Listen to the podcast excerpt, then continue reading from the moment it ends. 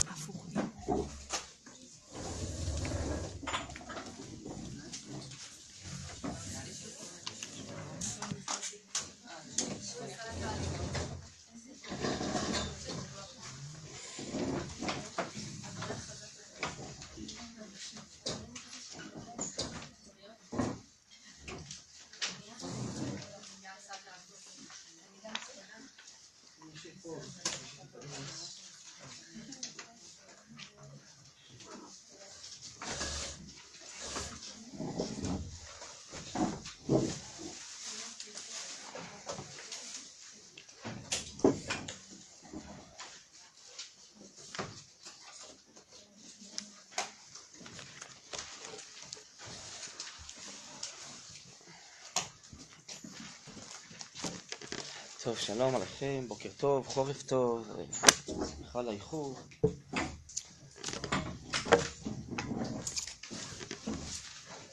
אה, ביקש ממני הרב חיים פרג'ון, אם אה, אפשר שנעסוק השנה,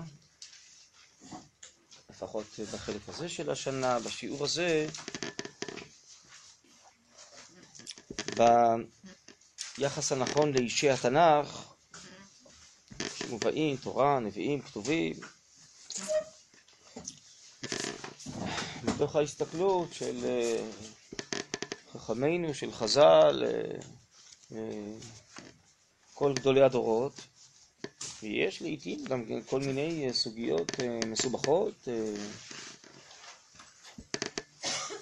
של חטאים שמובאים, וצריך ללמוד מתוך דברי חז"ל והמפרשים איך הם אה, התייחסו למציאויות הללו. ויש לזה הרבה מאוד אה, השלכות גם על הבנת האירועים עצמם שהתנ"ך מספר עליהם, וגם על ההשפעה הרוחנית, החינוכית, עלינו. אז הייתי רוצה להיכנס כאן לאחת הסוגיות, היא מופיעה בין שאר הסוגיות כאן במסכת שבת בפרק אה, חמישי. זה אחד המקומות המרכזיים שחז"ל התייחסו לסוגיות הללו. אז רציתי ללמוד סוגיה אחת אה, בינתיים, אה, שקשורה לדוד המלך.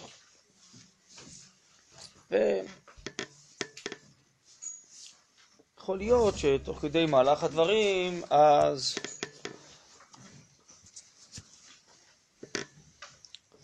נאמת את זה עם uh, הסתכלויות אחרות שישנן היום uh, לא מעט, uh, לצערי. אבל בואו נתחיל, ניכנס ישר לתוך הנושא. אז גם בדף שמצולם לפניכם, אתם רואות מתוך דף נ"ו בפרק חמישי של מסכת שבת, אמר רבי שמואל בן נחמני, אמר רבי יונתן, כל האומר דוד חטא אינו אלא טועה. שנאמר, פסוק בספר שמואל, ויהי דוד לכל דרכיו משכיל והשם עמו. שר חטא בא לידו שכינה עמו? אלא מה אני מקיים את מה שאמר לו הנביא, מדוע ביזית את דבר השם לעשות הרע, שביקש לעשות ולא עשה. ברוך אתה אדוני אלוהינו מליך העולם שהכל נהיה דברו. אמר כאן החכם, רבי שמואל בן נחמני אומר, שדוד המלך ביקש לחטוא, אבל בסוף לא חטא. וזה כבר נקרא ביזיון לדבר השם, שהוא ביקש לעשות הרע. זה כבר מספיק, ודאי לאדם למדרגתו. עכשיו, מאיפה הוא יודע את זה? הוא אומר, יש פסוק בספר שמואל, ויהי דוד לכל דרכיו משכיל, והשם עמו. מה הכוונה השם עמו? דהיינו הפסוק אומר שהשכינה, האלוקיות איתו. אנחנו הרי יודעים שאין השכינה שורה במקום פגום. שכינה לא שורה בכל מקום. יש מקומות מיוחדים שהם ראויים להשכנת השכינה. אם על המקום, הר הבית, בית המקדש, המשכן, ארץ ישראל, ירושלים, אם זה בעמים, אה, בבני אדם, אז אה, באדם בכללו יש צדק אלוקים, בעם ישראל יש קדושה מיוחדת, אם זה בזמן, אז זה שבתות, ימים טובים, הנה כמו עכשיו, ראשי חודשים. ועוד יותר מזה, בתוך האומה הישראלית יש אה, גם כן מדרגות מדרגות, למשל הכהנים בברכת כהנים מברכים אשר קידשנו בקדושתו של אהרון, קדושה מיוחדת לשבט הכהונה, שהקדוש ברוך הוא החליט לשרות בתוכיו יותר אפילו מאשר בשאר עם ישראל.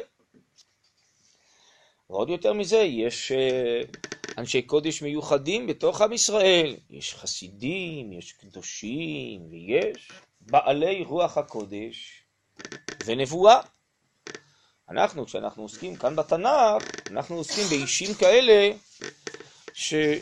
שרתה עליהם הנבואה במדרגות שונות. הרמב"ם כותב, רוח הקודש היא מדרגה שמינית בנבואה, או מלמטה למעלה היא הכי כאילו נמוכה במרכאות, והם מטפסים כלפי מעלה. טוב, אז גם בתוך עם ישראל רוח הקודש לא שורה על כל אחד. לא כל אחד זכה שהשם ידבר איתו והשם יתגלה לו. ודאי לא כל אחד זוכה, כמו דוד המלך, שהשם בוחר אותו למלך על ישראל, הוא אומר לו שעד סוף כל הדורות, נצח נצחים, המלכות תצא ממנו. וגם המשיח העתידי, משיח בן דוד, או כמו שכתוב בספר תהילים, ודוד עבדי נשיא עליהם לעולם. מי שיצא מזרעו של דוד, הוא יהיה הנשיא.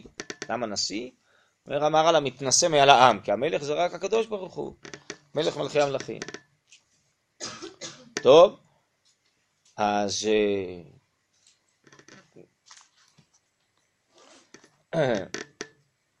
אנחנו רואים שהשכינה, כפי שהפסוק פה מעיד, אה, הייתה עם דוד המלך. אז אם דוד המלך הוא אה, אדם אה, כמונו נגיד, ולעיתים חוטא וכן הלאה, למה השכינה גם לא איתנו? ואפילו באותה תקופה לא נאמר על כל אדם שהשכינה עמו, שהשם עמו. גם באותה תקופה של הפסוק הזה שנאמר, ודוד המלך, נאמר את זה על דוד, לא נאמר על אה, כל אחד והשם עמו.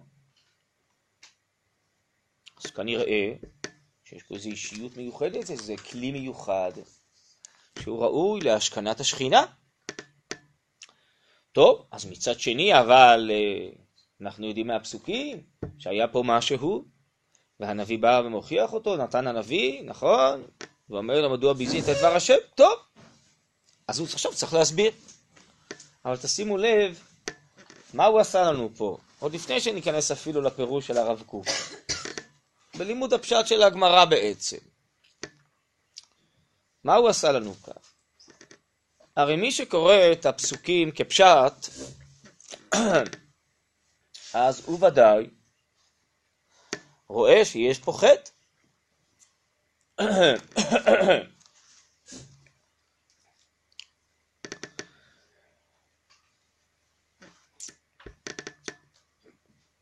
טוב, אבל גם מי שככה חושב, אז אה, הוא צריך להסביר את הפסוק הזה בספר שמואל, לא? למה השם עמו? טוב, הוא ינסה איכשהו להסתדר עם זה. אבל בעיני מי שקורא את הפשט של הכתוב כפי שהוא, קודם כל יש חטא. טוב, כתוב השם עמו, איכשהו צריך לתרץ את זה, להסתדר עם זה, אבל משקל הכובד, נקודת המוצא בנפש, זה שיש פה חטא.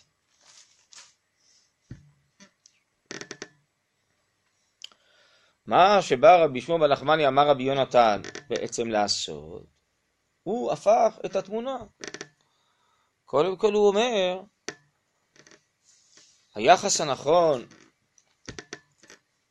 לדוד המלך, שהוא אישיות אלוקית, קדושה ועליונה, שהשם איתו, שהשכינה שורה בו, נמצאת בו. מתוך העמדה הזאת אתה צריך לצאת, קודם כל. בכלל, זו תקופה שהייתה נבואה בישראל, העולם היה אחר לגמרי, קשה לנו היום לצייר בכלל מה זה עולם שיש בו נבואה ויש בו רוח הקודש, והשם מדבר עם אנשים. הייתה עוצמה רוחנית, בהירות רוחנית, השכלות אלוקיות. מתוך אותם אישים זה התפשט באומה כולה, בעולם כולו. אפילו הגויים ראו מציאות אלוקית, איך שאמר רחב אומרת למרגלים, ידענו שהשם עמכם, לא קמה עוד רוח באיש, שמענו שהוביש מי ים סוף בפניכם. כל המבט על המציאות היה בכלל אחר לגמרי, למשל לעומת היום. אנחנו היום מחשיבים את עצמנו למאוד נאורים וטכנולוגיים ומדעיים ומתקדמים, וזה נכון. בזה התקדמנו, אבל בקרבת אלוקים התרחקנו. פעם זה היה מציאות כחיה במרכז אה, האומה, במרכז החיים שלנו, גילוי השם, קדושה, אלוקיות, נבואה, רוח הקודש. היום זה בכלל לא נושא. מה הנושא? החושים האנושיים והשכל האנושי שבנוי על גביהם. זהו, זה החיים, זה העולם. אלוקיות, קדושה, נבואה, רוח הקודש, אנחנו לא רואים את זה בכלל במציאות. טוב, אנחנו אנשי אמונה, אז אנחנו מאמינים שהיה, בעזרת השם, שיהיה. יש מציאות נעלמת כזאת, שנקראת נבואה וקדושה, אבל גם אנחנו, זה לא חלק מחיינו באופן טבעי, אנחנו צריכים להתאמץ כדי להיפתח לזה, כדי להכיר את זה, נכון? אנחנו היום בעולם אחר לגמרי. הרבה יותר נמוך מאשר באותו עולם של אישי התנ"ך. נדמה לנו שאנחנו הכי הכי הכי חכמים ונאורים. בקליפת החיים, אומר הרב קוק בקבצים. בזה אנחנו מאוד יעילים. אבל בתוכיות החיים עצמם התרחקנו מהם. כי תוכיות החיים, שורשם, מרכזם, זה האלוקיות. זה האמת, זה הקדושה, זה גילוי השם. מזה מאוד ירדנו, מאוד התרחקנו. שהיה בית מקדש, אז הופיע שפע אלוקי, שכינה, רוח הקודש, ניסים, אש, היא ירדה, אכלה את הקורבנות, היה חלק מתוכנו, לפני חטאינו, גלינו מארצנו, תרחקנו מעל אדמתנו. אנחנו רחוקים מהמציאות הזאת. אז יש דברים שהאנושיות התקדמה, יש דברים שהיא התרחקה.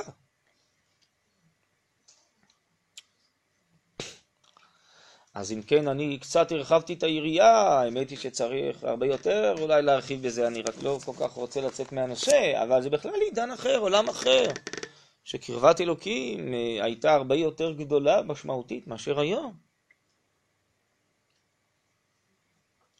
איך הרב אה, קורא לעיתים לאנשים שלא מסתכלים נכון על התנ"ך, גמדים בעלי עיניים טרוטות, עיניים סגורות.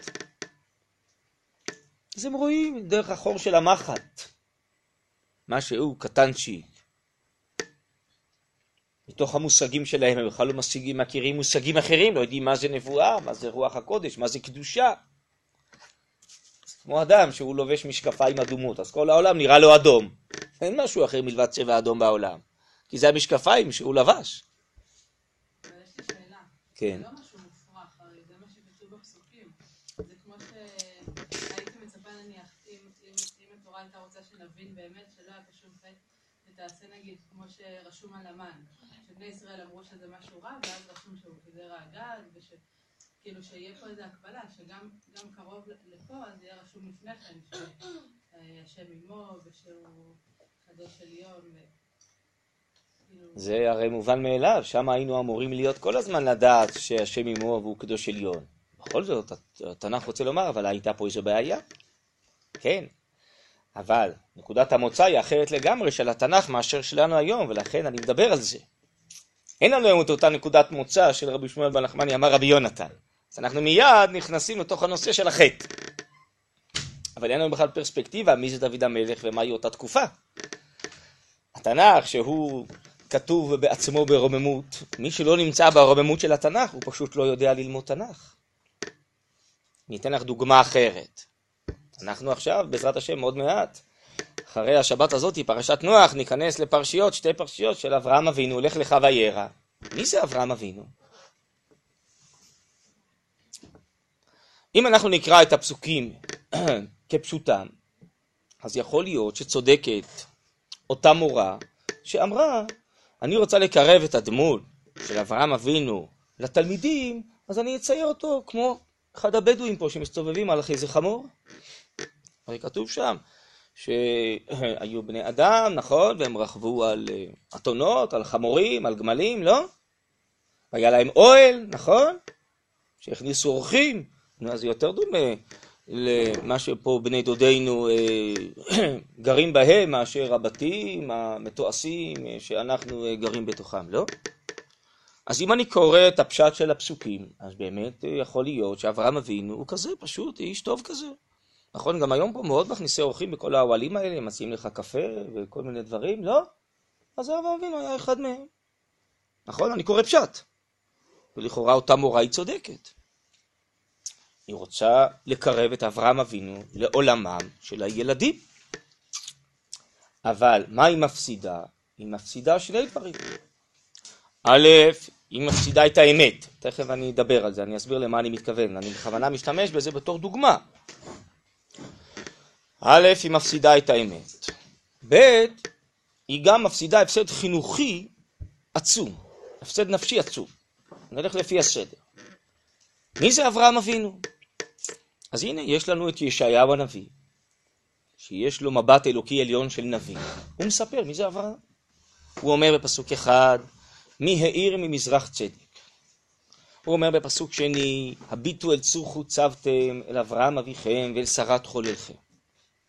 ואחרי זה באים חז"ל בעקבות ישעיהו הנביא, ואומרים, אברהם אבינו מחפש את האלוקות. זה ההקדמה לפרשת אה, לך לך ולפסוק, ויאמר השם לאברהם לך לך. למה השם פנה אליו? אברהם אבינו שהבין שיש בורא לעולם, ויש סיבה ותכלית לעולם. והוא מחפש את האמת הגדולה, המרוממת, שמתוכה נוצרו החיים, בשביל מה הם נוצרו. עד כדי שהרמב"ם בפרק א' של הלכות עבודה זרה אומר, בן 40 הכיר אברהם את בורו, זכה להכיר אותו. למה זכה להכיר? כי הציץ עליו בעל הבירה, אומרים המדרשים. מתי הציץ עליו? ויאמר השם אל אברהם, לך לך. כיוון שראה שהוא מצטער ומחפש, נגלה לו השם. אז אברהם אבינו הוא בעצם, גם כן היה נביא. השם נגלה לו, והוא הכיר מי זה בורא העולם. וכתב, מתוך כך, אומר רבנו י"ד ספר הכוזרי, כתב אחד מהספרים שנקראים אצלנו ספרי הסוד והקבלה, כתב ספר יצירה. ששם מוסבר על בריאת העולם והתגלות השם ומגמת בריאת העולם. אז אברהם אבינו קודם כל מהו? יש לו מבט אלוקי עליון של השכלה אדירה, של הכרת התכלית, המהות של המציאות, משורשיה העליונים עד תחתיות ארץ, עד תכליתה ועד עתידה. ולכן אומר הרב קוק בעולת ראייה, אברהם אבינו מחדיר באומה הישראלית את הדעת. ידעתם את זה? אני משוכנע שלא ידעתם את זה. הדעת של האמת והאמונה אברהם אבינו מלמד באומה. כרגיל, מה שיודעים על אברהם זה טוב וחסד, לא חסת אורחים. לא אומר הרב קוק, מתוך כל המקורות שאמרתי עכשיו ועוד הרבה מקומות, מקורות אחרים, אברהם אבינו הוא מחדיר באומה את הדעת האלוקית. מתוך כך הוא רואה כמה אנשים רחוקים מהאמת הזאת, נבערים מדעת. אז כמו שכתוב בפרקי אבות, אוהב את הבריות ומקרבם לתורה. מי שאוהב את הבריות, רוצה לזכות אותם, לקרב אותם לאמת. אז גם אברהם אבינו מגייר, ושרי מגיירת, מה שאנחנו מכירים מרש"י ומחז"ל, רוצה לקרב את כל האנושות לידיעת האמת. זה הטובה, קודם כל, הכי גדולה שאפשר לעשות האנושות, טובה רוחנית. שיכירו גם הם את בורם. והנה הוא מובא בחז"ל, שכשהיה נותן להם מאכל ומשקיע, היה אומר להם לברך את מי שיצר ונתן להם את זה וכן הלאה. אז בעצם כל אהבת הטוב והחסד של אברהם נובעת מזה שהוא רואה בכל הבירואים, בכל היצורים, כברואי מעלה, כברואיו של מקום, והוא רוצה להיטיב להם. והוא רואה בכל ביריה, כן, חיים אלוקיים שמפעמת בתוך אותה ביריה. והוא רוצה גם כן את כל הבריות האלו לאחד, לקרב לאותה אמת ולעשות להם טוב, גם רוחני וגם גשמי. זה משהו מאברהם אבינו, וזה שוב הציור שאנחנו מצליחים לקלוט מחז"ל וזה המפרשים, כי זה יכולת הציור שלנו, אבל היא קטנה מאוד יכולת הציור שלנו. רוצה להניח שאברהם אבינו הרבה יותר נשגב וגדול למה שאני הצלחתי לצייר עכשיו לעצמי ולכם את אברהם אבינו, כי אני מצייר לפי הקטנות שלי, לפי הסובייקטיביזם שלי. אבל הציור האמיתי מי זה אברהם, כמו שהרב קוק מתאר בקבצים, אדם שמשוטט בכל העולם, בכל העולמות, בכל העתיד, בכל התכליות, והוא כבר יודע, השם אומר לו כנביא שהוא עתיד להעמיד אומה שלמה, נכון? מזרעו, שהיא תקבל תורה, והיא תושיע את כל האנושות, והיא תרים את כל העולם לדעת השם, והיא תביא גאולה, ותביא את העולם לתכליתו. והוא מתחיל לסלול את המסילה, איך בונים את העם הזה, וכולי וכולי וכולי. טוב, שוב, זה ציור מתוך חז"ל, מתוך המפרשים, מתוך מה שאני מסוגל לצייר על אברהם אבינו. האם אנחנו לבד היינו מגיעים לזה מתוך הפשט? נדמה לי שלא, לפחות אני. האם בני דודינו פה, אני לא יודע, לא מכיר מה נמצא בעומק נפשם ושכלם, אבל uh, על פניו נראה שזה לא השאיפות שלהם. נו, אז אם תצייר את אברהם כמו אחד מאלה שמסתובבים פה מסביב, זה באמת אברהם? קודם כל זה החטא הכי גדול האמת, זה ממש לא אברהם. כי אברהם זה לא רק מישהו שהולך עם שלמה או עם סנדלים שהלכו אז הוא רוכב על חמור. אברהם זה הפנימיות של אברהם, לא הצד החיצוני שלו, נכון? לפנימיות שלו חדרת? כשאתה קראת את הפשט היה לך איזה ציור. חושני, ציור של הדמיון, ציור של כוחות הנפש. אבל לדעת הפנימית של אברהם, לנשמה הגדולה האדירה הזאת שנוצרה, לא חדרת בכלל. אתה לא יודע בכלל מי זה אברהם? נדמה לך, אתה מדמיין שאתה יודע מי זה אברהם. חז"ל, רק רגע, קצת עוזרים לנו, קצת עוזרים לנו, חז"ל והמפרשים להבין, שוב, לפי היכולות המוגבלות שלנו. אז אה, רק רגע, אני רק רוצה להשלים את אה, שני הדברים. אז אה, אותה מורה, יש לה כוונות טובות, אבל אני חושב שא', היא מקטינה ומגמדת את אברהם אבינו, והיא לא מציגה לפחות את השאיפה להבין את הגודל של אברהם, גם אם נדע שאנחנו לא יודעים מי זה אברהם, אבל לפחות נפתחנו לאיזה גודל ומרחב עצום, שמכאן ואילך אפשר להמשיך, להיפתח, להתרחב. אבל ברגע שסגרו לנו את הדמות של אברהם, אז אולי מעולם לא נדע שצריך לחפש יותר. דבר שני, שכבר התחלתי את הדבר השני עכשיו במשפטים האחרונים, שאני חושב שהיא גורמת נזק מאוד גדול לילדים ששומעים אותה. כי היא סגרה אותם, ובאמת גרסתא דיאלקותא לא משתכחא, היא כבר ציירו לעצמם בילדות מי זה אברהם, הם מקובעים בזה, יכול להיות שהם לעולם לא יוכלו כבר לצאת מזה. ולהיפתח לציור יותר גדול. נזק נוסף, או נקרא לזה הפסד נוסף, שבעצם מה היא אומרת לילדים? תשמעו, אתם בסדר גמור איפה שאתם נמצאים עכשיו. אברהם אבינו היה ממש כמותכם, קצת מבוגר בכמה שנים, יותר זקן נראה מכם. אבל גם אתם פה מתהלכים במדבר, רוכבים על חמורים או על משהו אחר, רוכבים על מכוניות, בסדר. אבל בעצם אברהם אבינו ואתם נמצאים באותו לבל, מה שנקרא, נכון? באותו מקום. השאיפות שלו לא יותר גדולות מהשאיפות שלכם. אתם בסדר גמור, אתם לנצח יכולים להישאר איפה שאתם. מה היא עשתה המורה הזאת? היא קיבעה את הילדים איפה שהם, היא לא מעוררת בהם תביעה להשתנות כלפי מעלה, לצאת לחופש, למרחב העצום הרוחני האלוקי, לצאת מהצמצום, מהקטנות, מהחומרנות, מהפרטיות. אם היא תלמד אותם איזה שאיפות עצומות יש באברהם אבינו, אולי היא תעורר גם את השאיפות בהם, כי הרי אנחנו גם כן מזרעו של אברהם, מאותו צור נחצבנו. נשמתנו היא צמאה לאותם דברים שנשמתו של אברהם הייתה צמאה, רק שאצלו זה היה כבר בפועל ואצלנו זה עדיין בכוח. אז אומר ישעיהו הנביא, הביטו אל צור חוצבתם, זה יעורר גם בכם, כי זה גם מתאים לכם דרכו של אברהם. ואז המורה מתחילה לעורר בתלמידים שאיפה של תנועה כלפי המרחב, כלפי מעלה.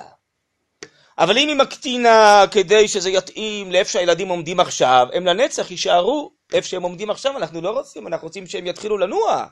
האדם אמור לעמול ולהלך ולהתגדל ולהתעלות כל הזמן, לא לעצור. ולהתקבע איפה שהוא, ולהגיע למקומות יותר עליונים, יותר נשגבים, יותר בעלי מעלה. אז גם זה לא האמת, וזה גם, אני חושב, לסגור את הילדים מבחינה חינוכית. בסדר? אז הנה לקחתי דוגמה אחרת על אברהם, שאם רק אנחנו נהיה צמודים לפשט כפי שאנחנו קוראים אותו בעיניים שלנו, מתוך התקופה, מתוך הכרת המציאות כפי שאנחנו מכירים אותה היום, אין לנו שום סיכוי להכיר באמת, או לפחות בשאיפה לאמת, מי זה אברהם אבינו. ואם כן נלמד על אברהם מתוך דברי הנביאים והכתובים, מתוך דברי חז"ל, מתוך דברי תנאים ואמוראים בגדולי הדורות, אז אנחנו נצליח להכיר אברהם אבינו גם יותר קרוב למקור, יותר אמיתי, וב' הוא גם יפעל עלינו הרבה יותר טוב. כן, סליחה.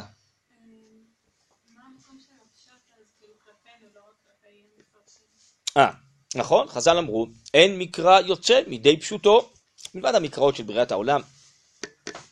אז באמת, הפשט הוא ההופעה הגלויה של אותה רוממות, כי לא ניתנה תורה למלאכי השרת. בסוף זה מופיע בבני אדם, בעולם הזה, בעלי גוף, בעלי מציאות. אז הפשט הוא המגע הראשוני עם אותם אישים, איך הם הופיעו בעולם הזה. מה הם עשו, אולי איך הם נראו, אני יודע מה, זה הפשט. אבל זה רק השער להשם, צדיקים יבואו בו. אם לא תיכנס מתוך הפשט לדרש, לרמז ולסוד, אז אתה נשאר בחיצוניות של אותם אישים, אתה לא נכנס לפנימיות שלהם. לא תדע מחשבותיהם, מגמותיהם, שאיפותיהם, רצונותיהם. אז יש מקום לפשט, כשער להשם. והפשט הוא תמיד באופן אמיתי מחובר לדרש, לרמז ולסוד, זה הכל חדר לפנים מחדר, קומה לפנים מקומה, אם לומדים נכון את הדברים. אבל אם מראש אתה רוצה בעצם רק ללמוד פשט, והכוונה היא לפי העיניים שלך כיום, יש המון רמות בפשט, אני לא רוצה להיכנס לזה עכשיו. אבל אתה לומד פשט ואתה מתכוון לפי העיניים שלי כיום, אתה עלול לחיות כל חייך באשליה דמיונית שלמדת והבנת, ושמח בחלקך, בסדר, יש... איך אומרים, אה, אין שכל, אין בעיות, נכון? אז בסדר, אין, אין בעיה, הכל בסדר, אני הבנתי את הכל, כולם, כל הדמויות מסכימות איתי, הם בדיוק כמותי, הם לא היו הרבה למעלה ממני, בסדר. גם אני חוטא, גם הם חטאו, זה בסדר, וככה אתה יכול לעבור את כל חייך. טוב, בסדר, זכותך, יש לאדם בחירה חופשית. זה פשוט איזו אשליה עצמית כזה. לכן, אני חושב שמה שעושה לנו רבי שמעון בנחמני, קודם כל הוא בא לומר, שמעו, אתם בכלל אה, מבינים מי זה דוד המלך? למה השכינה הייתה איתו? למה הוא זכה לזה? כנראה שהוא בכלל אישיות אחרת ממה שאתם חושבים, הוא לא אדם כמותכם, קודם כל. דובר פה על פרמטרים אחרים. יש חטאים גם בצדיקים עליונים, אבל שמה זה נקרא אה, סביביו נסערה מאוד, מדקדק השם עם כחוט השערה עם צדיקים, שמה זה רמות אחרות של חטאים. אתם בכלל יודעים במי אתם עוסקים? קודם כל, בואו קצת אה, ניכנס להיות יותר אובייקטיביים במונחים האלו הלועזיים, מאשר סובייקטיביים. בואו קצת תיפתחו לאובייקט, למציאות הזאת שנקראת דוד המלך, למציאות של אישיות ששכינה עמו, למציאות של התקופה שאישים התהלכו והשם דיבר איתם במדרגות שונות. עכשיו, על גבי זה, שקצת נפתחנו לאותה מציאות, עכשיו תגיע השאלה, טוב, אז איך יכול להיות, עם, השם, עם האישים האלה, איך יכול להיות שהם גם חוטאים, שהם גם טועים, שהם גם רוצים לחטוא, כפי שהוא מסביר אפילו, ולא חטאו, אבל רוצים אפילו לחטוא, טוב, יש שאלה, צריך לענות עליה. אבל אז השאלה היא אחרת, הנקודת המוצא היא שמדובר פה על אישיות אלוקית עליונה. עכשיו אני צריך להבין בכל זאת, אז אם כן, איך יש פה איזה חטא? אבל לפי המבט הקודם, כאילו אברהם אבינו, דוד המלך, זה אחד משלנו, אחד מהחבר'ה ששיחקנו איתם גולות, הילדים עכשיו כולם משחקים פה בגולות בבית ספר, וזה, גוגויים, וזה, כן, הוא אחד כמונו, לא יותר מאיתנו. טוב, מה, כתוב שהשם עמו? יש קושייה, טוב, נו צריך עיון, נשאר צריך עיון, אבל בעצם אני נשאר בזה שאני כבר יודע מי זה דוד המלך. טוב, אני אומר, מי שרוצה ללמוד ככה, אז יכול, יש כאלה לצערי הרב גם שמלמדים ככה היום. אבל ניסיתי להסביר שאני חושב, אה, כן, שיש פה טעות גם בהבנת האמת המציאותית, וגם לאחר מכן טעות חינוכית מאוד קשה שמרעה לילדים ולא מיטיבה להם. צריך אמון בעם ישראל. הילדים שלנו, יש להם נשמה קדושה וטהורה, שאתה מלמד, את מלמדת, בנים, בנות, צריך לדעת שיושבים לפניך נשמות, יושבות לפניך נשמות קדושות. שהם אברהם אבינו קטן, הם דוד המלך קטן בתוכה, ואולי בעתיד הם יהיו אברהם אבינו של הדור הבא ושל אה, דוד המלך של הדור הבא, המנהיגים והמלכים של הדור הבא. ואנחנו עוזרים לנשמתם לצאת מן הכוח אל הפועל. והמגע עם האישים האלוקיים הללו יעזור לאוצר האדיר האלוקי שטמון בהם לצאת לפועל, שזה צריך אבל אמון בילדים האלה. אם אתה חושב שהם כאלה קטנים ולא שווים ושפלים ויצריים ונמוכים ובעצם כן, חוטאים כמו כולם ואין לך אמון בהם, לא תצליח לגדל אותם, להוציא את כוחם האמיתי לפועל. אבל אם אתה יודע, ככה מסביר הרמב"ם, למה המשל של ישעיהו הנביא צור חוצבתם? משום שברגע שיש צור וחוצבים אותו, אז החלק הנחצר הוא כמו המקור. זה בדיוק אותו דבר. אז באופן מהותי, פנימי, אנחנו בדיוק כמו אברהם אבינו. רק שהוא כל כך פיתח, כל כך שכלל את זה, הופיע את זה בגלוי, ואצלנו עוד הכוח הוא כוח פנימי ולא מספיק, יזדכך, יטהר וישתכלל. טוב, אז אנחנו צריכים לעבוד על עצמנו. אבל זה אפשרי. יש לך אמון שכתבי הקודש האלה והתנ"ך נוצר, נבואה שנצרכה לדורות נכתבה, כי התנ"ך יכול להשפיע עלינו לטובה. ואז המגע בין התנ"ך לבין הנפשות שלנו, של הילדים, של המבוגרים, היא מצא מין את מינו ונאור, זה מתאים זה לזה. התעוררו הנפשות שלנו, התקדשו, התארו, התגדלו, יצאו לפועל. צריך שזה אמון כפול, אמון בתורה ובתנ"ך ואמון בנפשות. אבל אם חסר האמון בתורה, הוא חושב שהתורה גם כן דיברה רק על אנשים חוטאים ונמוכים. אם אין אמון בנפשות שמסוגלות לזה, אז לא תצליח ליצור את הפעולה הזאת. את המגע הזה, ומתוך כך ההפריה הזאת וההתעוררות הזאת. אבל עם ישראל כל הדורות צמא לתורה, צמא לתנ"ך, צמא לתורה שבעל פה, כי עם ישראל שייך לזה. עם כל הניסיונות להפריד אותנו מזה בכל הדורות, בכל מיני צורות ושיטות. כי זה כן מתאים לנו, התנ"ך וכל תורה שבעל פה, אבל אנחנו צמאים לזה, וזה מגדל את הנפשות של כל הדורות. נראה לי שזה קצת, אה, הייתי אומר, אה, עזות וחוצפה וטיפשות אולי. מי שרוצה היום לחנך את עם ישראל, איך הוא אמור לחנך, לא? נראה לי שאנחנו מחנכים כבר אלפי שנה, ועם ישראל הוא העם היחידי שקיים וחי אלפי שנה, ועם אותה תרבות, עם אותה תורה, והנפשות אה, לא רעות, לא, אלה שיוצאות לפועל, אנשים, גברים ונשים, כל מיני אנשים שנהיו חלקם גם גדולי הדורות, לא רק של עם ישראל, של העולם כולו, יש לנו חינוך לא רע כל הדורות, לא? אז ילמדו אותנו היום מחדש. מה זה נקרא חינוך? לימודי ליבה. אני מסכים שרחמנא ליבה באי, אבל לא הליבה שמתכוונים היום. לא שאני אומר שלימודי אנגלית או מתמטיקה או דברים אחרים לא נצרכים. נצרכים. אבל מי אומר שזה האלף? הרב קוק אומר זה הבית. קודם כל בוא נעסוק במהות של הנפש עצמה, בקדושתה, בטהרתה, אחרי זה נעסוק בעוד כלים חשובים לחיים. לא, זה היום הכי חשוב, אה, חינוך, מידות טובות, אידיאליזם, תורה, אה, שלב ב', אם בכלל, לצערי הרב, בבתי הספר הרבה מאוד מהכלליים ואפילו אצל הדתיים. זה לא ההדגשה המרכזית. נכון? יש מגמות, אנגלית, מתמטיקה, לא שמעתי שיש מגמות במידות טובות, במוסר, באידיאליזם, בתורה, בתנ"ך, ב... טוב, זה סיפור ארוך, אני לא רוצה להיכנס לזה עכשיו.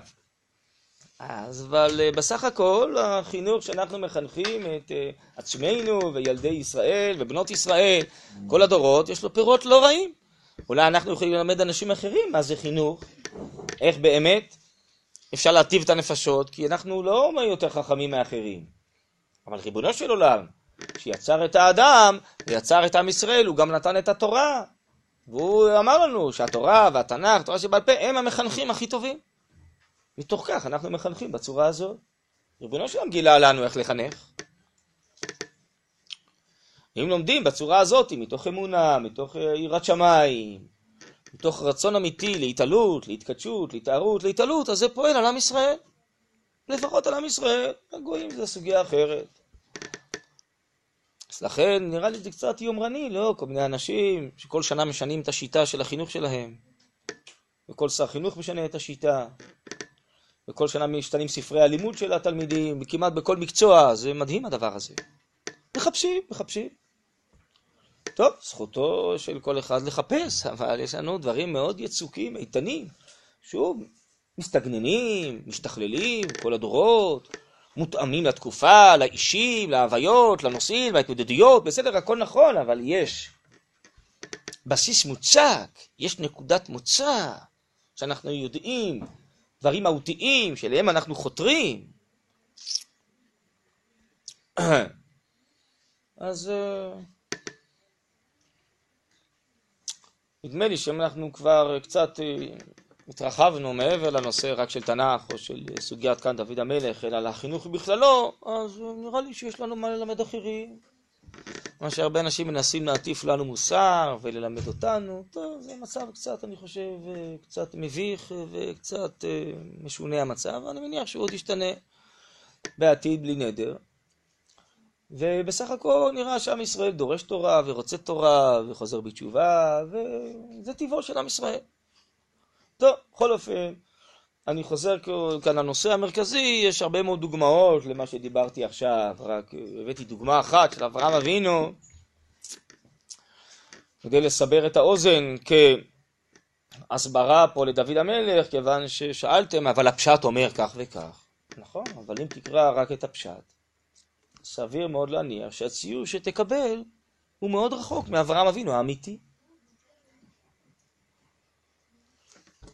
הרב קוק אומר בספר, בספר הזה, בעין היה בשבת חלק ב', באיזו סוגיה אחרת, הפשט זה ההבנה של המקרא הכי קרובה לחוש ולמדמה. היא הכי רחוקה מהשכליות האמיתית. הדרש כבר מכניס אותנו, מתחיל להכניס אותנו לשכליות האמיתית. אבל הפשט זה מה שניסיתי עכשיו להסביר, מצטייר לי איזה ציור כזה, איך אברהם אבינו היה נראה ומי הוא היה, זה ציור כזה. אבל יכול להיות שזה ציור מאוד מאוד מאוד דמיוני. ככה הצטייר לי מתוך מה שקראתי. הדרש הוא תובע ממני להכיר הרבה יותר את העומק של אברהם, ואת המהות של אברהם, ומי הוא באמת, ומה דעותיו, ומה שאיפותיו. אז הצטייר לי אברהם אבינו, הוא אחר לגמרי, אולי באמת הרבה יותר קרוב למקור.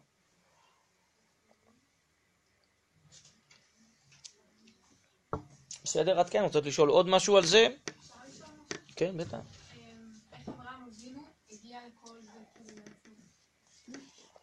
טוב. זה באמת שאלה טובה, שעליה עונה המהר"ל מפראג בפרק י"א של ספר נצח ישראל. והוא שואל, לעומת הפרשה שלנו, בעזרת השם, שנקרא בלי נדר בשבת, על נוח, שכתוב שהיה איש צדיק תמים בדורותיו, לא כתוב מי זה היה אברהם אבינו לפני שהשם נגלה לו. לא כתוב שהוא היה צדיק והיה לו מעשים טובים שבגללם השם נגלה לו. אומר המהר"ל בכוונה, התורה העלימה את מעשיו הטובים. לא למדנו שלא בגלל זה השם נגלה לו. אלא אברהם אבינו השם יצר אותו עם נשמה גדולה מיוחדת, אברהמית. שהטבע האלוקי הישראלי מאוד מאוד בוער בעצמותיו, עד כדי שהוא לא מקבל את העבודה הזרה של ימיו, ונלחם ומסתכן. אז בעצם הוא מראש נוצר עם טבע כזה מיוחד אלוקי, שממנו אחרי זה ייווצר עם ישראל. הטבע הזה עורר אותו לכל המעשים הטובים שאנחנו קוראים עליהם בתורה, או שיש במדרשים, דברים שלא כתובים במקרא.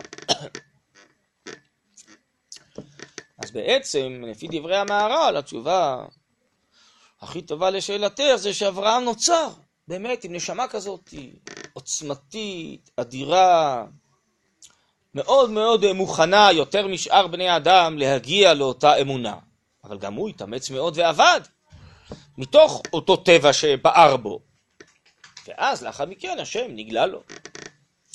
אז אם כן, מראש השם יצר כנראה נשמה כזאת, כדי שהיא תכיר אותו בראשונה, ומתוכה לאחר מכן ייווצר עם ישראל שיכיר אותו. בסדר?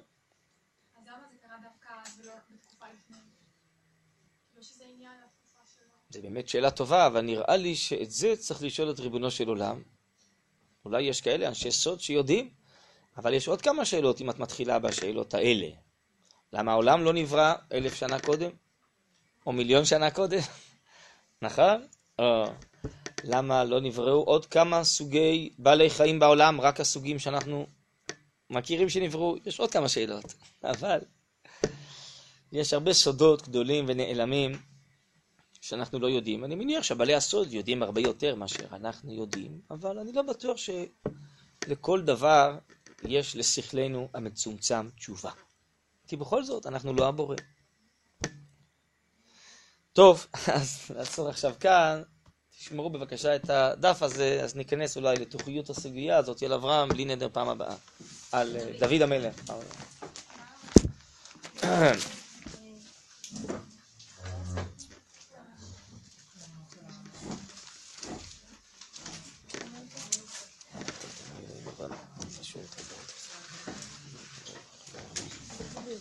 אה, תודה רבה.